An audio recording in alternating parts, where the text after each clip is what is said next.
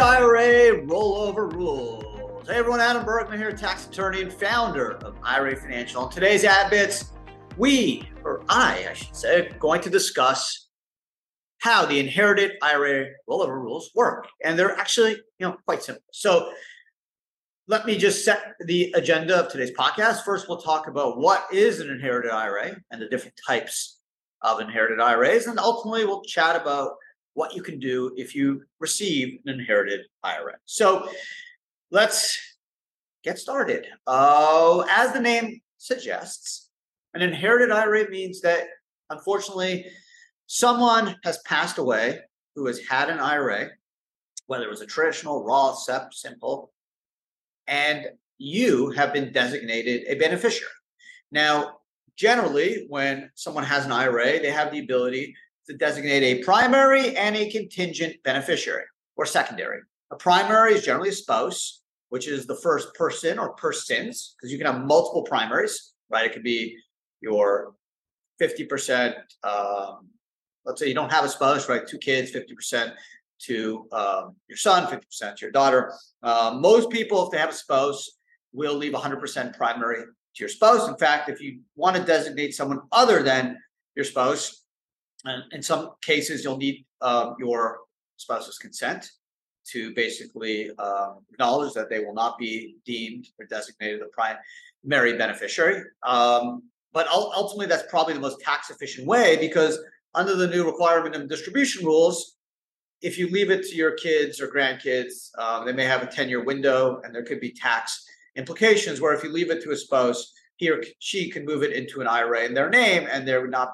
generally be immediate tax depending on uh, their age. So, um, generally, uh, as I mentioned, when you are designated a beneficiary, you're generally a primary or a secondary. The secondary means if the primary is no longer uh, alive, then obviously it kicks up to the uh, primary. Um, you generally have a primary and secondary because, you know, God forbid, there's a horrific accident and um, you know multiple people are are uh, unfortunately uh, you know lose their lives at the same time. You want to make sure there's someone there because if not, you deal with probate and uh, you don't want to do that. So different types of inherited IRAs is spousal, as I mentioned, which generally you just put the IRA in, in your name, right? If if your spouse dies, God forbid, then uh, his or her IRA will just be put in your name, uh, non-taxable event.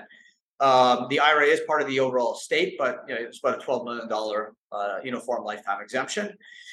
And then there's the non spousal inherited IRAs. So the non spousal inherited IRAs, you can't put in your name. It's designated as an inherited IRA, and you essentially, under the new RMD rules, have 10 years to pull it out. And there, there's different, um, depending on, on the age of the decedent, on whether you can pull it out. Um, you know, over 10 years or, or pro rata, and they're, they're still finalizing regs uh, on that, which should be out shortly. But for purposes of today's podcast, no. If you have a spousal IRA inherited, you just move it into your own traditional IRA, and then you have all the same rollover rules. You can move it to uh, a SEP. You could, you know, convert it to a Roth. You can move it to a 401k the same rollover rules would apply as if it was your IRA. The difference is if you have a non spousal inherited IRA, you're essentially stuck in that universe. You cannot convert to Roth, you cannot move to a 401k. You're essentially stuck in the traditional IRA, right? Because even if you get an inherited IRA from a SEP, generally you're going to roll it into an inherited traditional IRA because you're most likely not a employee of the SEP uh, adopted business. So in almost all cases, the non-spousal inherited IRAs are traditional IRAs. And generally, as I mentioned, uh, there's 10-year uh, distribution rules based off the new RMD uh, rules put forth in Secure Act 1 that was uh, promulgated in December 2019, which they're still actually finalizing regulations. Um, gotta love uh, the IRS. So um, that's basically the heart of today's podcast. If it's a spousal inherited IRA, you're free to move it to another IRA, 401k, or convert it to Roth. It's kind of like your IRA.